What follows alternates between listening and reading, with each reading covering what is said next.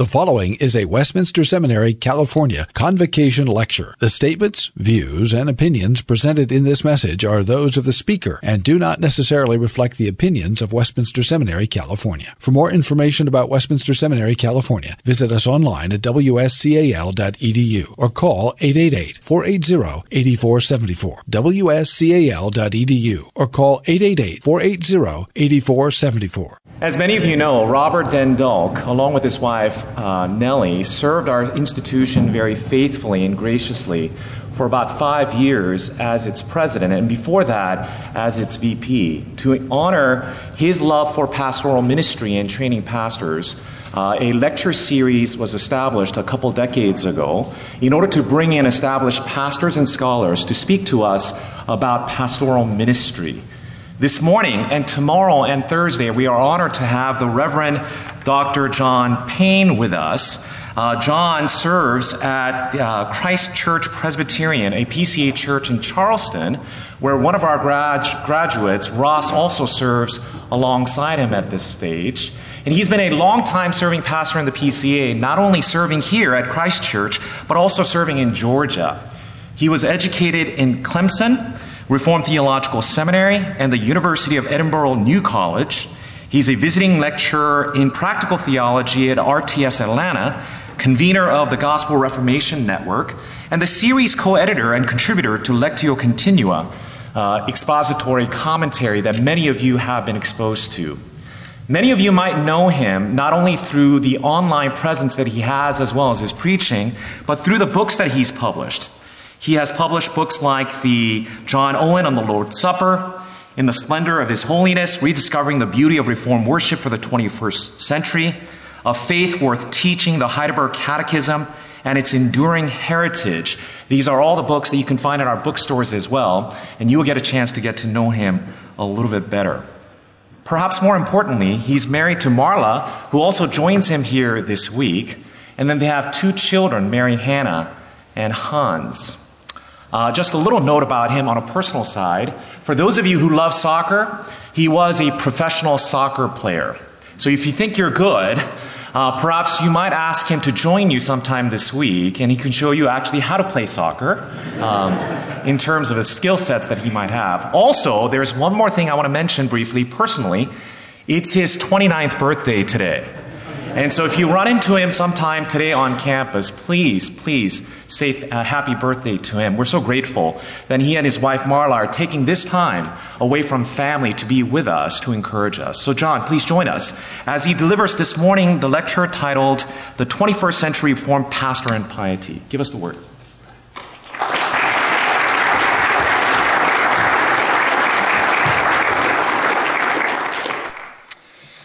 Thank you so much, Joel. It's a blessing to be here back in my home state. I grew up in Santa Clara, California, about six hours from here, and it's wonderful to feel the California sunshine on my face again. And uh, do also want to thank the faculty and board of Westminster Seminary, California, for inviting us uh, out here. It's such a, a joy and a privilege. Uh, there are uh, three reasons why Westminster Seminary, uh, California, uh, have always had a uh, a a deep uh, place in my heart. And uh, the first one is that uh, as a, as a, see, I guess I was about twenty years old, uh, studying at Clemson University. Uh, I had been converted about uh, a year before, and a kind of a radical conversion. I'll tell you about it sometime. And I was, uh, I grew up, grew up in the Lutheran Church Missouri Synod. And so when I came to know the Lord, I kind of rejected Uh, a lot of the uh, liturgical uh, uh, uh, catechesis and, uh, and and upbringing that I had, and and so I um, when I came to know the Lord, I became a raging Arminian, and so uh, I went to a an R U F retreat. Uh, one of my friends begged me to go, and there was this guy speaking. He was twenty-eight or twenty-nine years old. He had these really big glasses, and his name was Mike Horton. And so I, I listened to his teaching. I thought, wow, this guy's pretty sharp, uh, but I wasn't convinced uh, about Reformed soteriology, so I, I went up and began uh, firing questions at him after one of his lectures, and he was so gracious, and he said, you know, you should read this book that I recently wrote. It's called Putting Amazing Back into Grace. And so I read the book, and it was like I was converted all over again. Um, I invited Calvin to be my Lord and Savior, and just kidding. I, I, I became Reformed, and I went from being a raging Arminian to being a raging Calvinist. He should have been locked up for a couple of months, um, and that was that was all Mike's fault. Um, I'm I'm so thankful, uh, really, uh, that.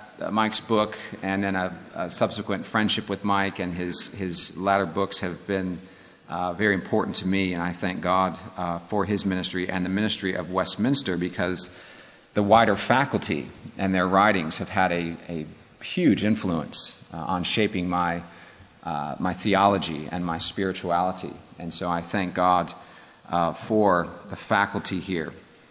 I also thank God for Westminster Seminary. Uh, they've already been mentioned because of Ross and Joanna Hodges, uh, two graduates uh, of uh, Westminster, who uh, five years ago uh, graduated from here and got in their car and drove across country to join us for our first worship service uh, in two thousand thirteen, June of two thousand thirteen. And they have been laboring uh, for the sake of the gospel in Charleston with Marla and me. And the Lord has blessed their ministry, and they've become uh, the dearest of friends. And so I thank God for Westminster, and it's a joy to be here on campus and to see uh, God's fingerprints all over this, uh, this, this, this campus and uh, amidst the ministry that has gone on here. And uh, so excited about the future of the work of the Lord here at Westminster. This week, I do want to uh, speak to you about uh, the twenty-first century Reformed pastor. Uh, there uh, is a lot being said about what it means to be a Reformed pastor these days.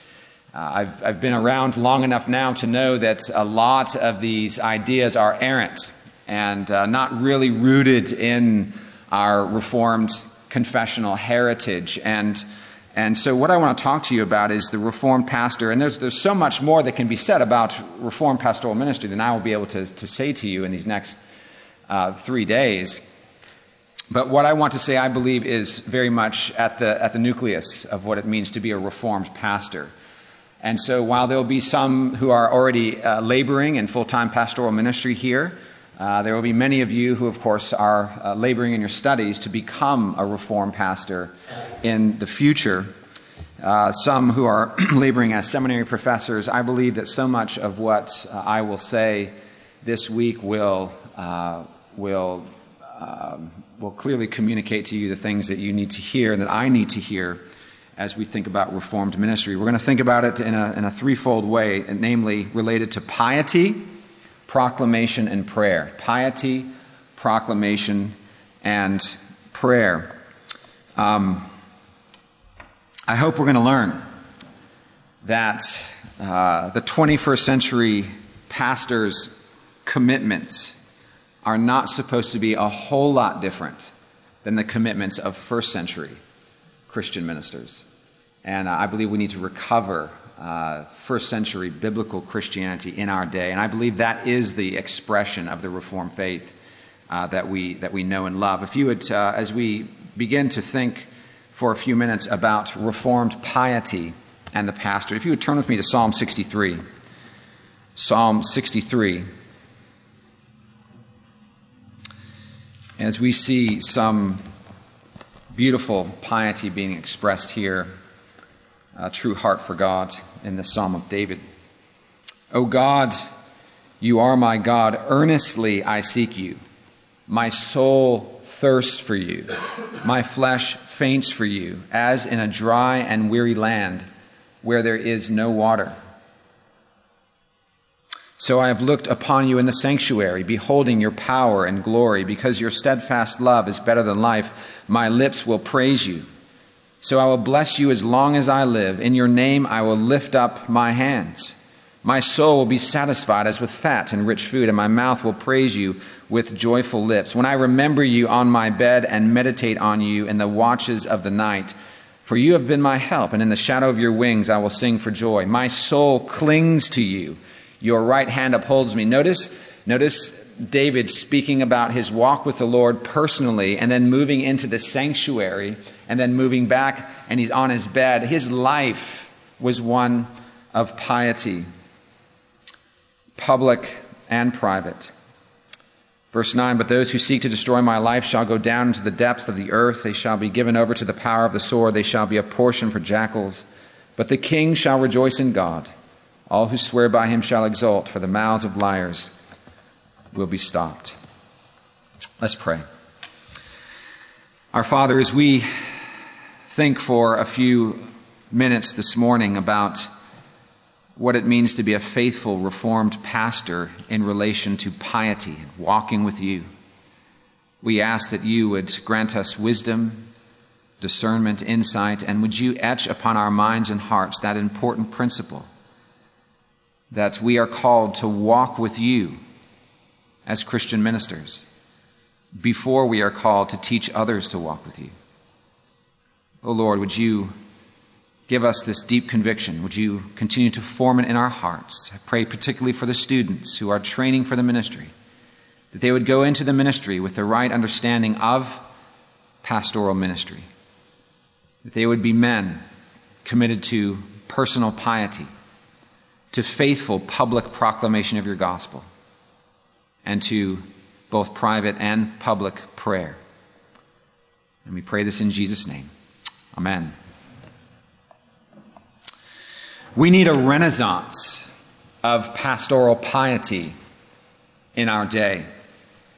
The highest priori- priority of every Christian minister must be to possess and nurture a vibrant walk with God.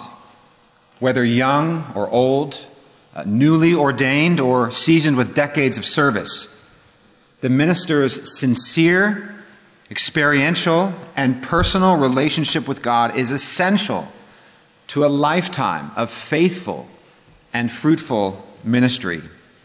It's something that we've all been taught, right? We all know this. It's something we all believe. Nevertheless, due to the busyness, pressures, and challenges of life and ministry, it's something that pastors so easily forget. It's something we can all so easily neglect if we are not careful, if we are not vigilant. Thus, the purpose for our subject this morning: to remind us of the importance of the minister's personal walk with God, that the Christian minister is a Christian first and then a minister. He is a child of God first and then a pastor. He is a disciple first and only then a disciple maker, a sheep first and then a shepherd. He is a member of God's household first, and then a steward of that household, a citizen of God's kingdom first, and then an ambassador. He is called to walk with God first before he leads and instructs others to do the same. Dear brothers and fellow pastors and future pastors, we need to get this. The Lord wants our hearts and our lives before he wants our ministry and our service. Let me say that again. The Lord wants our hearts. He wants your hearts and lives before he wants your ministry and your service. Indeed, ministry and service divorced from a sincere walk with God not only runs against the grain of Scripture, it sows the poisonous seeds of duplicity in our hearts, seeds which which eventually grow into an assorted display of ministerial infidelities. The Lord wants his ministers' hearts. He wants our hearts. He wants us to walk with him in sincere piety before we step into our pulpits or we step up to the lectern. He wants us to love him with all of our hearts, our souls, our minds, our, our strength, and to delight ourselves in him above every single thing in this world. God wants to be our treasure because he knows that where our treasure is, there will be our what? Our hearts also. He wants us to offer up our hearts to him without condition and without qualification. The French reformer John Calvin models this to us in a letter Uh, to his friend William Farrell in August of fifteen forty-one. It was a letter in response to Farrell's uh, zealous encouragement to return to Geneva for the cause of Reformation after having been banished for three years earlier by the, by the Genevan City Council. Many of you know the story. The city council, after banishing Calvin, they wanted him back. They were offering him all kinds of things, barrels of wine and so forth. Just come back to us. Farrell knew that Calvin was reluctant to return and would be happy to stay right where he was in peaceful Strasbourg with his, with his friend Martin Bucer. Calvin wrote to a friend about this possibility. He said, quote, "I would prefer a hundred other deaths to this cross on which I would have to die a thousand times each day. I hope you never feel that way about your ministry in the future." Calvin felt this way about his ministry in Geneva. Even so, nevertheless, Calvin later wrote to Farrell, "But when I remember that I am not my own, I offer up my heart, presented as a sacrifice to the Lord. I am not my own. I offer up my heart. I present it as a sacrifice to the Lord." Calvin's seal and motto, portrayed as an open hand holding a heart, sums it up beautifully. Cor meum tibi offero Domine prompte et sincere. My heart I offer to you, O Lord, promptly and sincerely. What a wonderful thing to say every morning when you get up. My heart I offer to you, O Lord, promptly and sincerely. Calvin's seal expresses an earnest prayer that his heart, that the core of his very being would be the Lord's, not abstractly, not theoretically, not in some general sense, but promptly and sincerely, as evidenced in a humble walk with God and in true piety. This beautiful expression of Reformed piety was also set forth by Uh, Ursinus in his fifteen sixty-three Heidelberg Catechism, question answer one. What is your only comfort in life and in death? That I am not my own, but belong with body and soul, both in life and in death, to my faithful Savior, Jesus Christ. He has fully paid for all my sins with his precious blood and has set me free from all the power of the devil. There he sees his piety as rooted in the gospel. He also preserves me in such a way, without the will of my heavenly Father, not a hair can fall from my head. Indeed, all things must work together for my salvation. Therefore, by his Holy Spirit, he also assures me of eternal life and makes me heartily willing and ready from now on to live for him. As pastors, as seminary professors, as students training for the ministry, we know that walking closely with God and offering up our hearts promptly and sincerely are essential to a lifetime of faithful ministry. But what we know and how we live do not always match up. We know our personal relationship with the Lord is of highest importance. We know how crucial it is to keep watch over our own souls so that we are not led astray by the very temptations that we warn our own people about. We know how critical it is to daily sit at the feet of Jesus and to learn from his word and to pour out our souls to him in prayer. And yet, and yet somehow, even as pastors, even as seminary professors, even as future pastors, our personal walk with God often gets pushed to the periphery of our lives, or worse, or worse over time. For various reasons, it gets neglected altogether. And we become those pastors that we never thought we would be, proclaiming the riches and loveliness of Christ to others, while giving our own hearts to other lovers. We fit Hosea's description of Judah. In Hosea six four, our love to God is like a morning cloud, like the dew that goes early away. If we are honest with ourselves, we all know what this is like. We all know what it means for our hearts to grow cold towards God.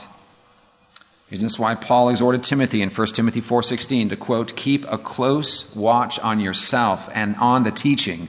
Persist in this, for by so doing, you will save both yourself and your hearers.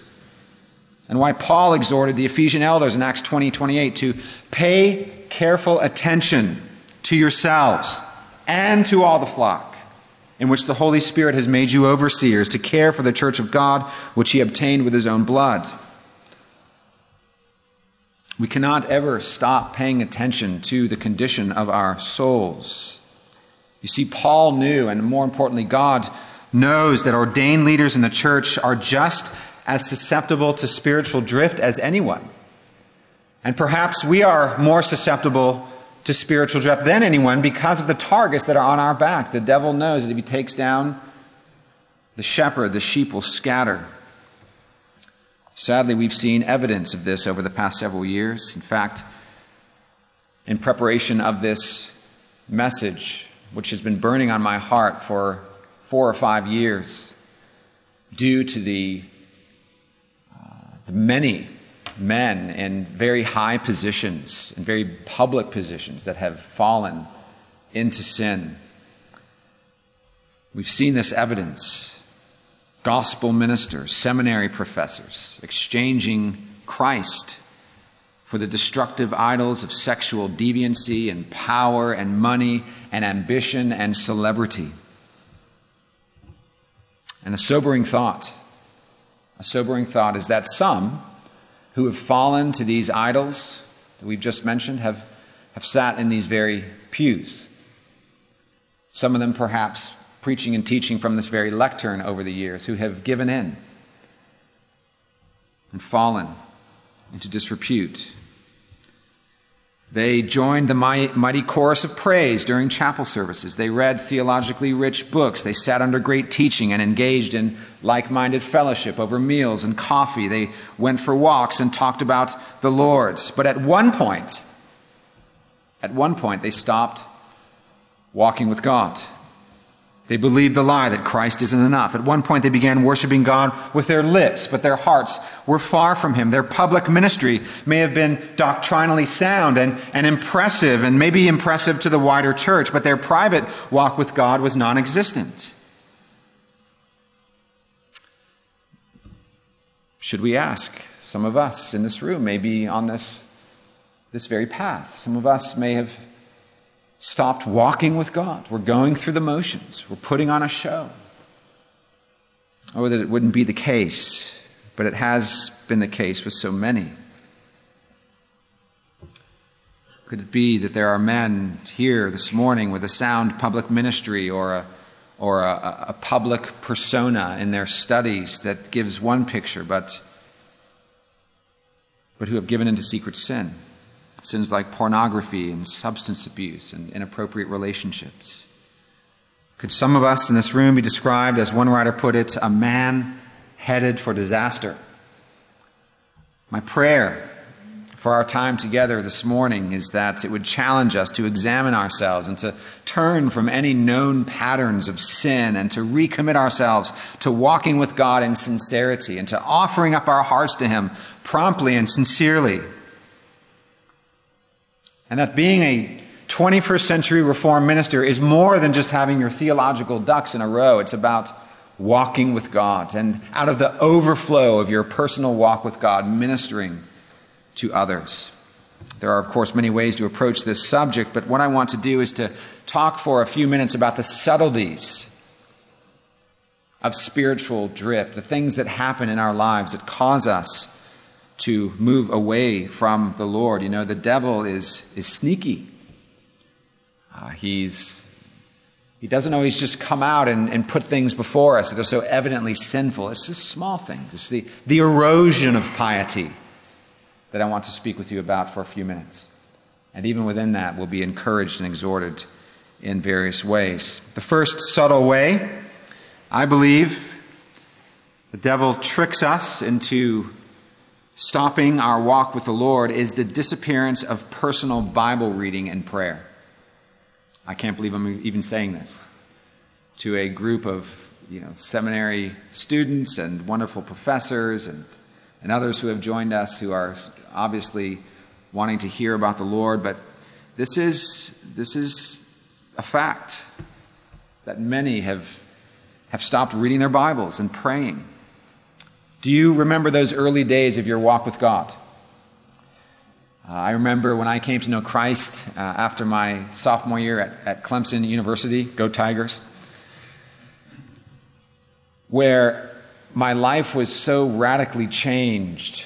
Um, I went through a very radical conversion because of the lifestyle I was leading, and uh, I couldn't get enough of the scriptures. Um, I had been cutting class because I had hangovers before I became a Christian. After I became a Christian, I was cutting class because I wanted to read my Bible, which is not a good thing, but I was hungry, zealous for the Word. I couldn't get enough time with the Lord. I, I really sensed that God was with me. And um, how we can move into patterns where we don't sense or feel the presence of God anymore and don't want to, to be with Him.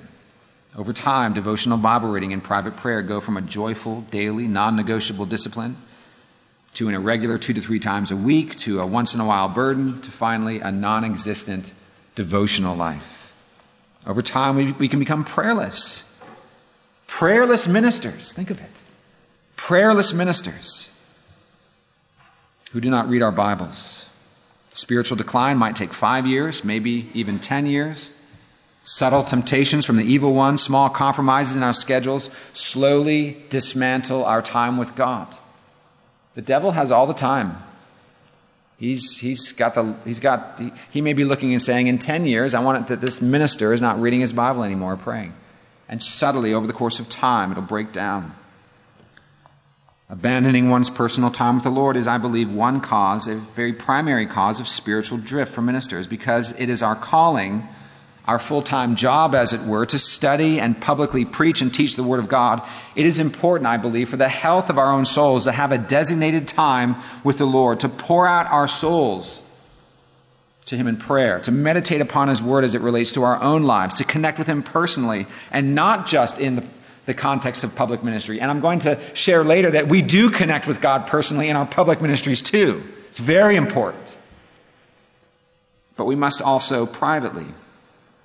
This time is a time to bask in the light of our loving Father, to throw ourselves into His safe and loving arms, to pray in sincerity with the psalmist that, that Lord, see if there be any sinful way in me and lead me in the everlasting way. It's a time to examine ourselves, to, to confess and turn from sin, to abide in Christ, to rest in His redeeming grace, and to reflect upon His sovereign majesty and His unspeakable loveliness. It's a time to stir up zeal and affection for God, to preach to our own souls the precious promises of the gospel. Why so downcast, O my soul? Put your hope in God.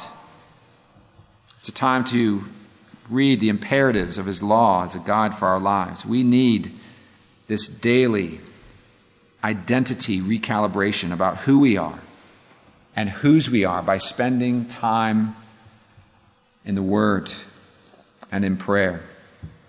I don't know about you, but I get so frustrated with my iPhone.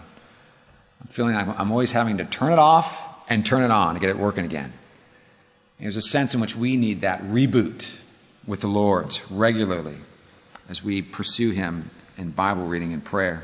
It's a daily time to put on the armor of God, spiritual armor of God, armor which God gives to us by His grace, and to remember that we don't fight against flesh and blood, but we fight against wicked and unseen principalities. It's a time of preparation for the day ahead, a time of prayer. Thomas Watson said this, quote, "A Christian is better after prayer.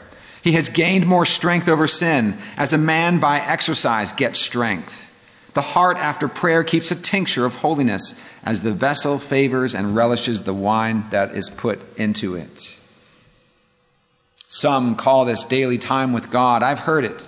I've heard it. Some call this daily time with God at best unnecessary and at worst a legalism.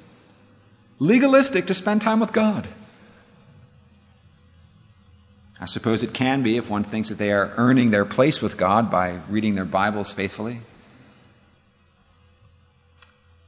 But really what this is is an amazing privilege and a joy and an important part of a healthy walk with God. And isn't it intuitive that we spend time with the people that we love? It's one thing to tell my wife that I love her. It's quite another to spend time with her. The same goes for my children. you guys know how it is. Uh, you're preparing a, those of you that have children, you're preparing a, an essay for class, or you're writing a lecture, or you're working on a book, and your your child comes up and says, "Hey, Dad, you want to go shoot baskets?" "Yes, I do. I've, I've got to get this done." "I'm sorry, son." "Okay." He droops his head, walks out of the room. Then you feel guilty, and you put your stuff down, and you go play. We spend time with the people that we love. We have a hunger and a thirst for righteousness when we are exercising our faith. I wonder if you've heard the story of the man from Kansas who was severely injured in an explosion. His face was badly disfigured. He lost his eyesight. He lost his hearing. He, his, his hands were, were burnt.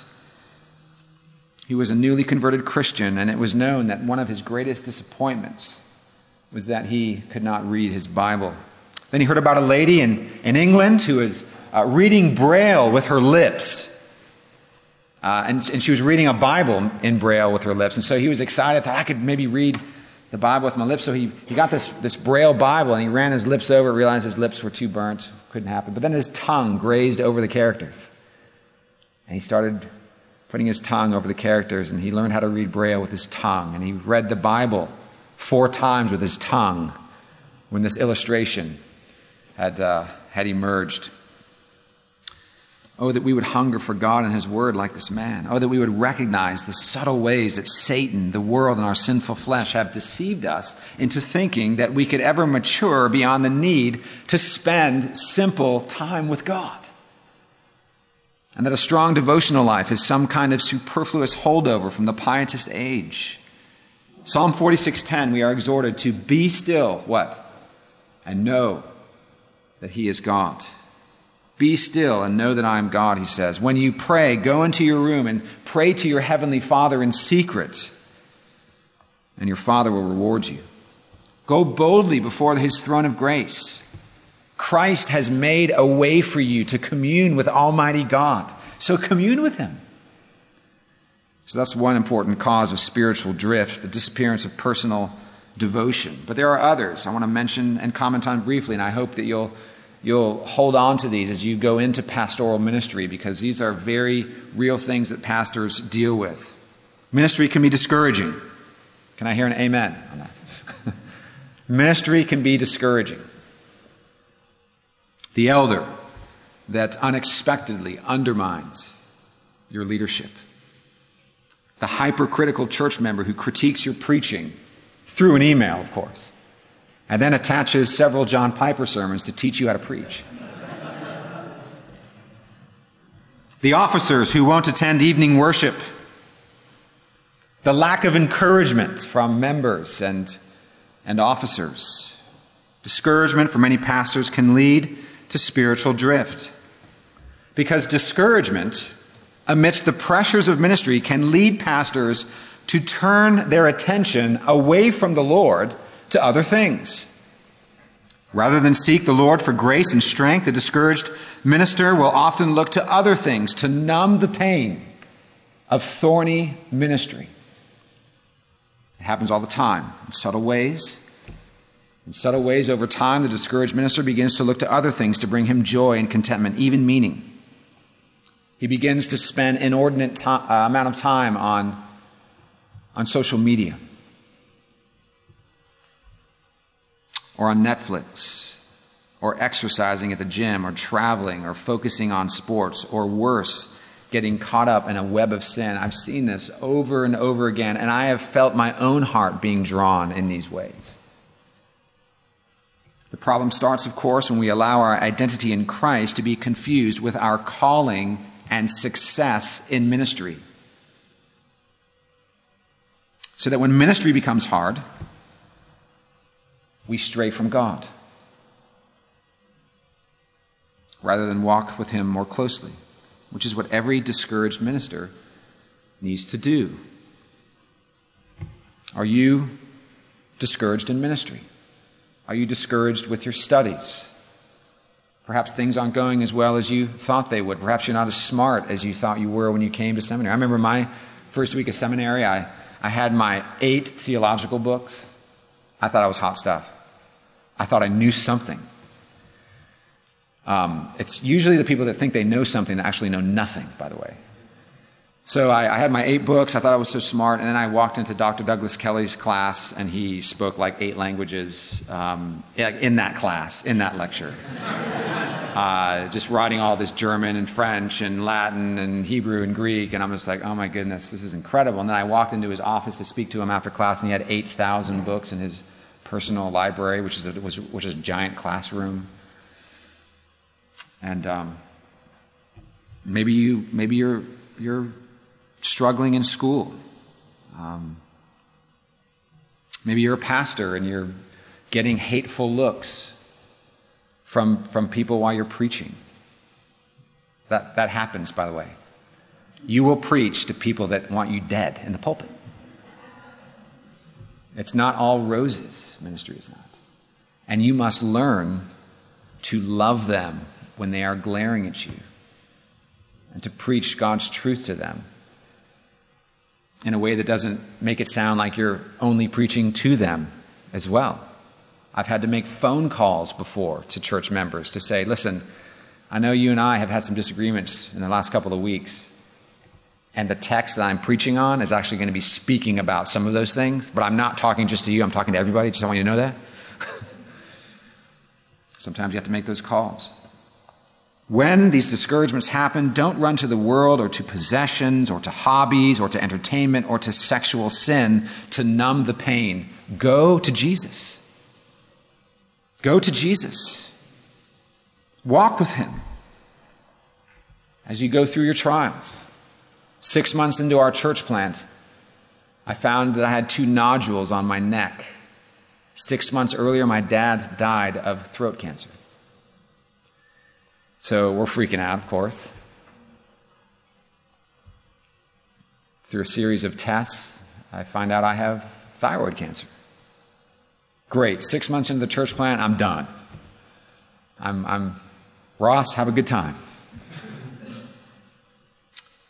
Um, what do you do in those moments? When, when faith and life collide, do you try to numb the pain through entertainment, through Netflix, through sexual uh, immorality? Or do you go to the Lord? Jesus is a well of grace and strength that never runs dry. We shouldn't forget that. Don't let a little discouragement quench your zeal for God. Rather, may it cause you to cling to him even tighter. Isn't that the point of our trials? The Lord would test our faith and draw us closer to him. The third subtle cause of spiritual drift that I want to mention is patterns of duplicity. That is, those patterns in our lives where there is a disparity between what we present in our public persona and ministry and who we are in private and in our homes.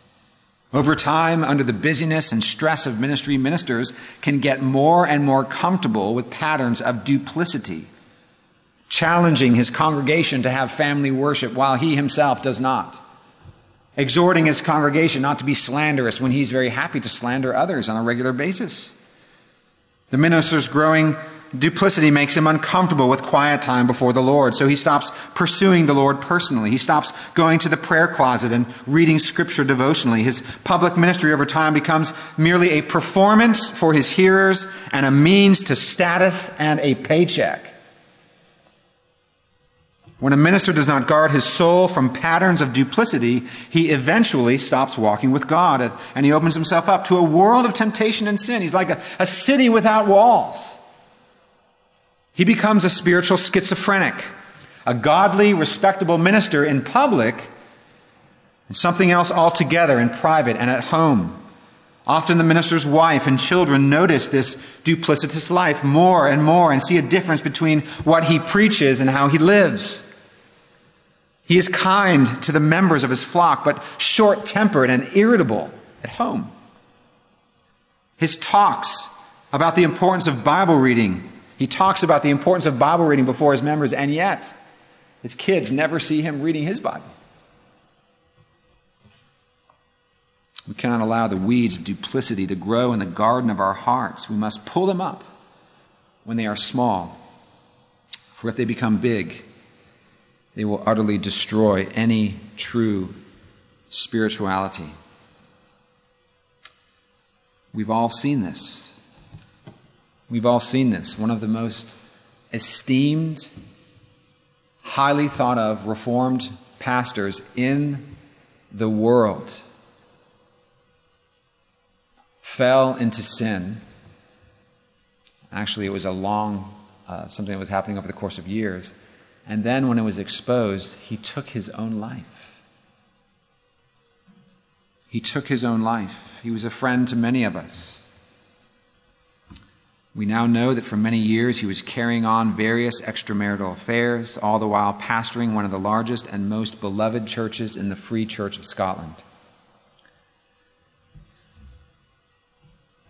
He was speaking at high-profile Reformed conferences in the U K and in America. He was holding leadership and teaching positions at Edinburgh Theological Seminary. He was writing engaging and theologically insightful books and articles for magazines like Table Talk.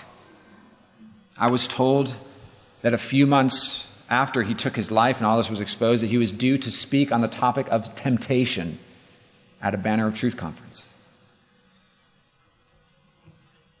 Many of us have asked, how could this happen? Well, the way it happened was that subtle, duplicitous behaviors turned into larger and more regular ones, which eventually turned into a life of duplicity and heinous sin. And at one point in the process, his personal, personal relationship with the Lord vanished altogether. We can learn a lot from this, but one thing I want to mention is this one. Please get this. Confessional and theological orthodoxy is not synonymous with a healthy walk with God. Confessional and theological orthodoxy is not synonymous with a healthy walk with God. Theological acumen doesn't immunize pastors from ministerial infidelity. Doctrinal precision doesn't inoculate ministers against sexual sin. There was no one more theologically astute in the world than this man. Even what he was writing in those years of living this duplicitous life were incredibly encouraging to the souls of tens of thousands of people. And yet he was living a double life. When asked by a family member how he could carry on as he did for so many years, you know what his answer was? I relied on my natural gifts and intellect. Now that is chilling. And isn't that the great temptation in our Reformed circles? To rely upon natural gifts and intellect in a, in a subculture of Christianity, as it were, that really esteems intellectual gifts and being stimulated intellectually, loves talking about theology and so forth. Isn't that a temptation? Oh, that we would not rely on our natural gifts and intellect in ministry, but that we'd rely on the Lord. That we'd rely upon His Spirit, upon His strength and wisdom, walking humbly. Theological acumen is not synonymous with spiritual health or spiritual maturity. Don't let there be a disparity between your time reading theology and your time on your knees in humble prayer. Samuel Miller, in a lecture to theological students in the eighteen thirties, said this, quote, "Men may hold the truth with intelligent accuracy and contend for it with earnestness without submitting to its power. He who receives with ever so much speculative exactness the genuine doctrines of the gospel, just as the Savior left them, cannot be said in the best sense of the word to follow him unless, quote, he give him his heart. Unless he receive his truth in the love of it, unless he unfeignedly yield to him his love and confidence as his great high priest and king, as well as his prophet." He goes on to write, "That gospel minister then who follows, who truly follows Christ is not only sound in the faith, but also a converted man, a cordial, devoted, experimental Christian, a man full of faith in the Holy Ghost, who speaks that which he knows and testifies that which he has experienced, who loves his master and his work above all things, and who accounts it his highest honor to be like Christ, and his meat and drink to do his will. He rejects the aspirings of carnal ambition. He is willing to learn of him who is meek and lowly of heart, and to be himself nothing, that Christ may be all in all. The glory of Christ is the great end for which he lives. Oh, that we would never be those whom it would be said of us, he honored me with his lips, but his heart was far from me. In his well-known book, The Reformed Pastor, Richard Baxter writes, quote, "O sirs, how many men have preached Christ and yet have perished for want of saving interest in him? How many who are now in hell have told their people of the torments of hell and warned them to escape from it? How many have preached the wrath of God against sinners who are now enduring it? Oh, what sadder case can there be in the world than for a man who made it his very trade and calling to proclaim salvation and to help others to heaven, yet after all to be himself shut out? And all because he preached so many sermons of Christ while he neglected him." The fourth reason, subtle reason for drift is overconnectivity. I don't want to say a lot about this, but I think I need to mention it in our day and age as you guys check your texts and emails on this, uh, on this point. The minister's walk with God can be negatively impacted by spending too much time online. We live in a world of distractions, especially when we fall prey to the need for perpetual connectivity. Social media, texts, emails, and all the other distractions. Are we addicted to distraction? There's a wonderful book which I would really encourage all of you uh, to read. Uh, it's by Tony Reinke called twelve Ways Your Phone is Changing You. It is absolutely fantastic. He says in there that we check our smartphones about eighty-one thousand five hundred times each year, or about once every four point three minutes. Uh, you know the phone grab?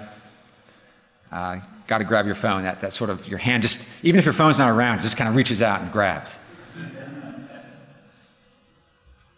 He says in his book, you'll be tempted to check your phone three times before finishing this chapter. He says, quote, "It's no wonder we habitually grab our phones first thing in the morning, not only to turn off our alarms, but also to check email and social media in a half-conscious state of sleep inertia before our groggy eyes can fully open." I know this is a particular problem for you, Bob, and all the social media that you do. Yes. But here's the warning as Christians. If we fail to manage life's distractions wisely, we will lose our urgency, he writes. And in the sobering words of one smartphone-addicted mom of young children, we may, quote, "forget how to walk with the Lord." Distraction management is a critical st- skill for spiritual health, and no less in the digital age. We need to redeem the time. And ministers typically don't have someone looking over their shoulder all the time to make sure they're doing what they're supposed to be doing. Hence, lots of ministers falling into these patterns of being more connected to their iPhone than they are to God. Redeem the time, don't waste the time. Samuel Miller, in his book, in his uh, sermon called The Sacred Office Magnified, writes this, quote, "How deeply to be pitied is that minister who can find hours to waste in idleness or on trifles when a world is dying around him and when he is surrounded not only with opportunities, but with importunate calls to labor for the temporal and eternal welfare of his fellow man," end quote. The next thing that causes spiritual drift is ungodly ambition. Wanting public acclaim, wanting to be noticed, losing integrity in the midst of that ambition. There's so much self-promotion going on uh, online. We need to humble ourselves, to truly want in our hearts for Christ to become more and, and our name to become less. The prideful pastor is the prayerless pastor. A man who's on his knees in prayer is not a man that's promoting himself all the time. The prideful pastor has jettisoned a simple time alone with the Lord. The prideful pastor thinks that the kingdom of God is dependent upon his busyness. The prideful pastor is hardened to his own need for the body of Christ and the ministry of the means of grace. He stops being authentic and vulnerable before others. The next thing is isolation. The minister is a member of the body of Christ. Thus he needs what every member needs, the fellowship and care of the body. We often will get isolated, and that often comes from people hurting us. You get a few stabs in the back, you get people betraying you in ministry, and your heart just slowly gets closed off to others, and then you start holding people at arm's length. And what happens when you do that? It is to your spiritual detriment, pastor and future pastor. I cannot tell you the number of times there have been people that have sat around my table, my wife has fed them, and we've had wonderful fellowship and have just turned around and stabbed me in the back. It happens. Will you choose to forgive and to love them and to continue to be vulnerable and authentic in ministry?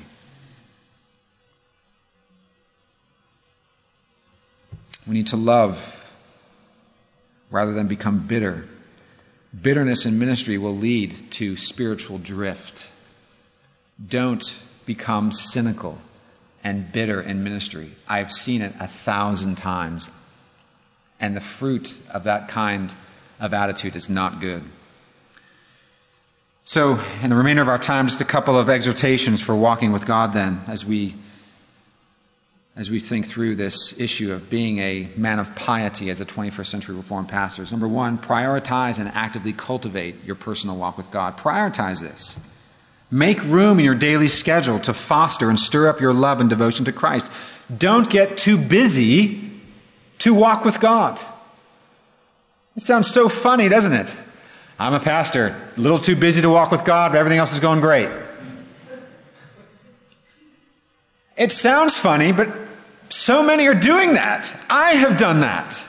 I have done that. I have, I have done that. All pastors have done that at one stage or another. And we must resist that.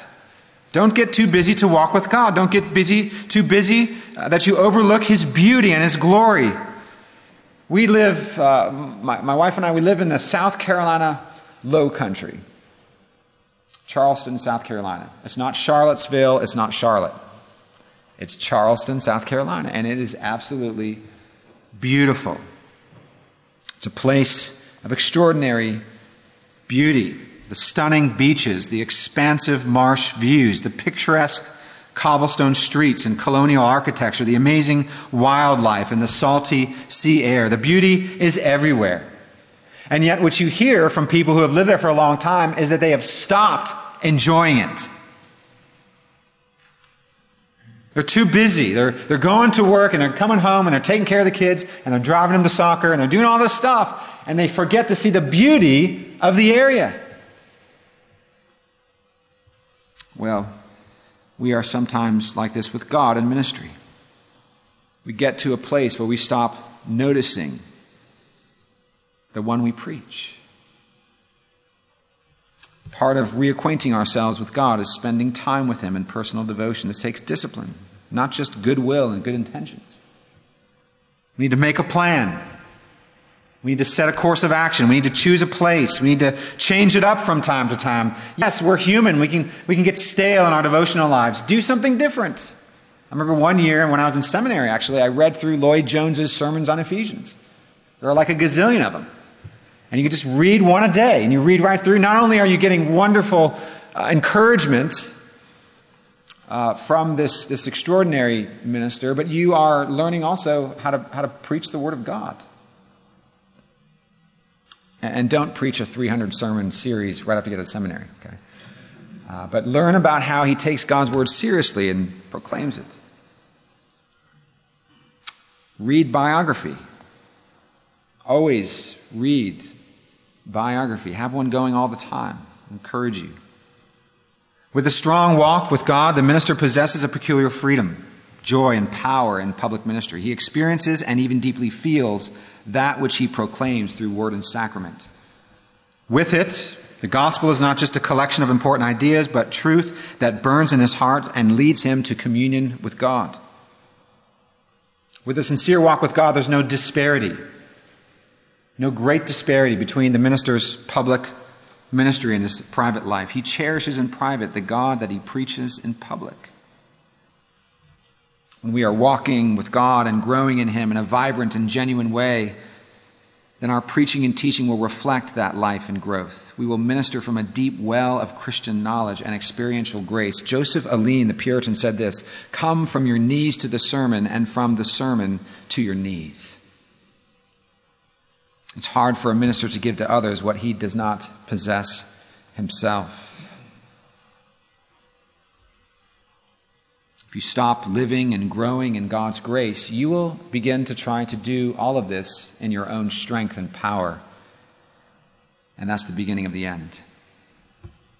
You know, some of you may be young mothers that are here today, but if, you're, uh, if your kids are grown up, you remember those days when you set out all the meals on the on the plates, and then you had to help everybody eat and get things ready, and then your food would get cold. So moms oftentimes don't get a warm meal for like ten years, unless they go out to eat. You know, sometimes we as ministers, we are so busy feeding the flock that we forget about feeding ourselves. A malnourished pastor cannot last and will not last. Secondly, foster Lord's Day piety and abide in Christ through the means of grace. Foster Lord's Day piety and abide in Christ through the means of grace. I am just astounded at the number of conversations I have where I'm trying to convince people to set apart one day to walk with God in a kind of concentrated way. People are arguing against spending a day with the Lord. I don't, I just don't get that. And in our own tradition, where we actually have a confessional heritage that encourages obeying the fourth commandment. We need Lord's Day piety. We need to recover this for our own hearts as ministers. Don't just, and don't just administer the means of grace on the Lord's Day. Drink deeply of them yourself. Public worship is not just for your people, it's for you as well. You are actively abiding in Christ as a minister. Sometimes people say to me, "Pastor John, when do you take your Sabbath?" I always say, on the Sabbath. What do you mean, when do I take my Sabbath? I take it on the Sabbath. I, I, I teach Sunday school. I preach twice. I go to the prayer meeting. I lead that. I, we have people in our home, and it's wonderful. Now, are you asking me when I rest? Oh, well, yeah, I mean, I, Monday mornings, I spend some time with my wife. It's wonderful. The Lord's Day is a day of feasting, not just for our people, but for us as ministers. So this sounds kind of funny, but sit under your own ministry of word and sacrament. When you are preaching the word of God, it's not just for them, it's for your soul. As you've prepared that in the study, as you deliver it, it's, it's, you will be hearing things coming out of your own mouth that you're thinking, I need to hear this. If you are not feeding on Christ in your own services, you will dry up. I mean, you're going to be a minister one day, and you will hear yourself preach, which you will get tired of from time to time, by the way. But you will be hearing your own ministry all the time. And so you must feed on the word of God and the means of grace as you administer them, or you will dry up. Are we leading people to the riches of Christ and not partaking of them ourselves? Do we lead people to the bounteous feast of grace in Christ while we ourselves neglect to eat? Samuel Miller put it this way: ministers then, while they undertake to teach others, ought ever to place themselves and to feel as humble learners at the feet of him whose they are and whom they serve. A third important thing in connection to our piety and walking with God is that we plan short and long seasons of rest. I haven't always been good at this, but it's, uh, it's been getting better, I think. Still working on it. But this is so important. We need rest.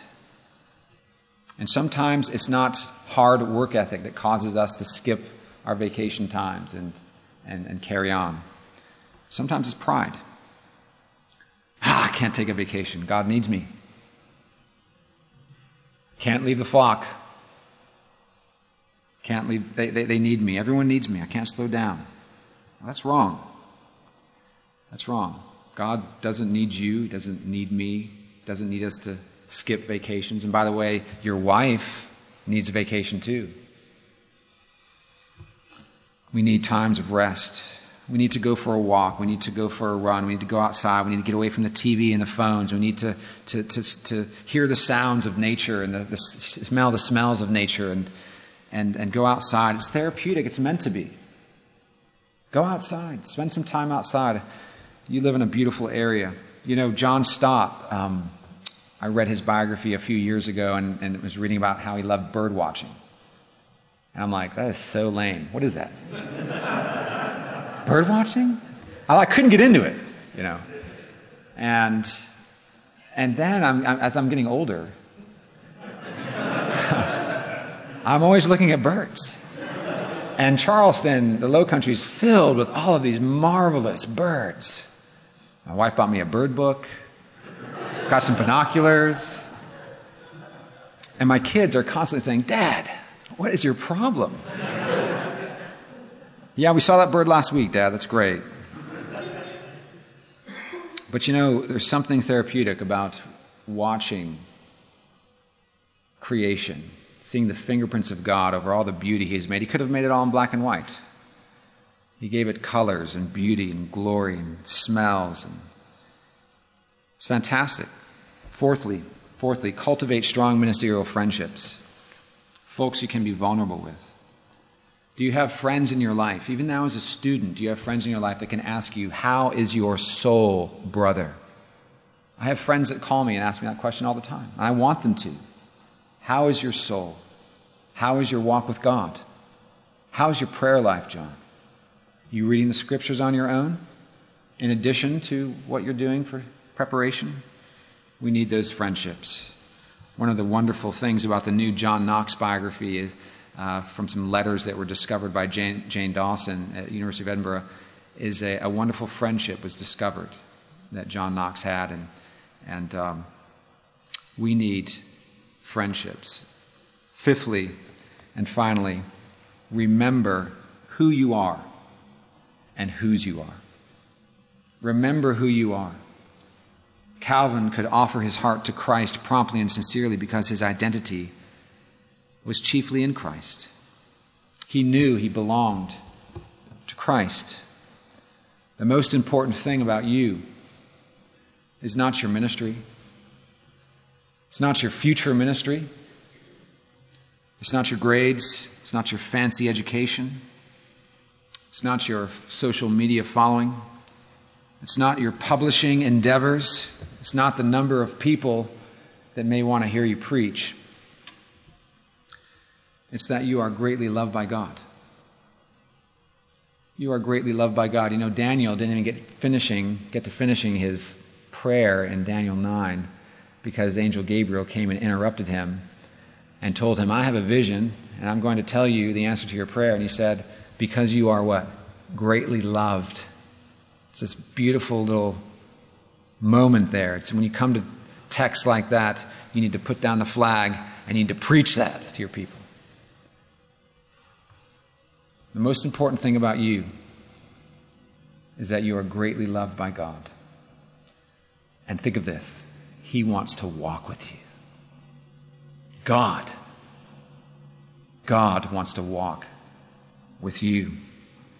By His grace, let us do so, offering our hearts to Him promptly and sincerely as twenty-first century Reformed pastors. Let us pray. Father, we thank you so much that you are a God of grace and mercy. We thank you for the blood and righteousness of your Son. We thank you that in Him we are pardoned for all of our sins, that we are beneficiaries and receivers of your imputed righteousness by faith, and that we have an eternal inheritance and glory in your presence where there is the fullness of joy. And Father, we pray that our hearts would be taken up with you, that you would be our treasure, that like Enoch we would want to walk with you, and that we'd be known as those, not who are first and foremost uh, preachers or authors or any of that, but, but that we'd be called men who fear God and who walk with Him. And Lord, we love you. We pray for your, your Holy Spirit uh, power uh, to enable us to walk with you uh, more and more. We pray this in Jesus' name. Amen. Copyright twenty eighteen, Westminster Seminary, California. All rights reserved. You are permitted to reproduce and distribute this material in any format, provided that you do not alter the wording in any way, and that you do not charge a fee beyond the cost of reproduction. For web posting, a link to this document on our website is preferred.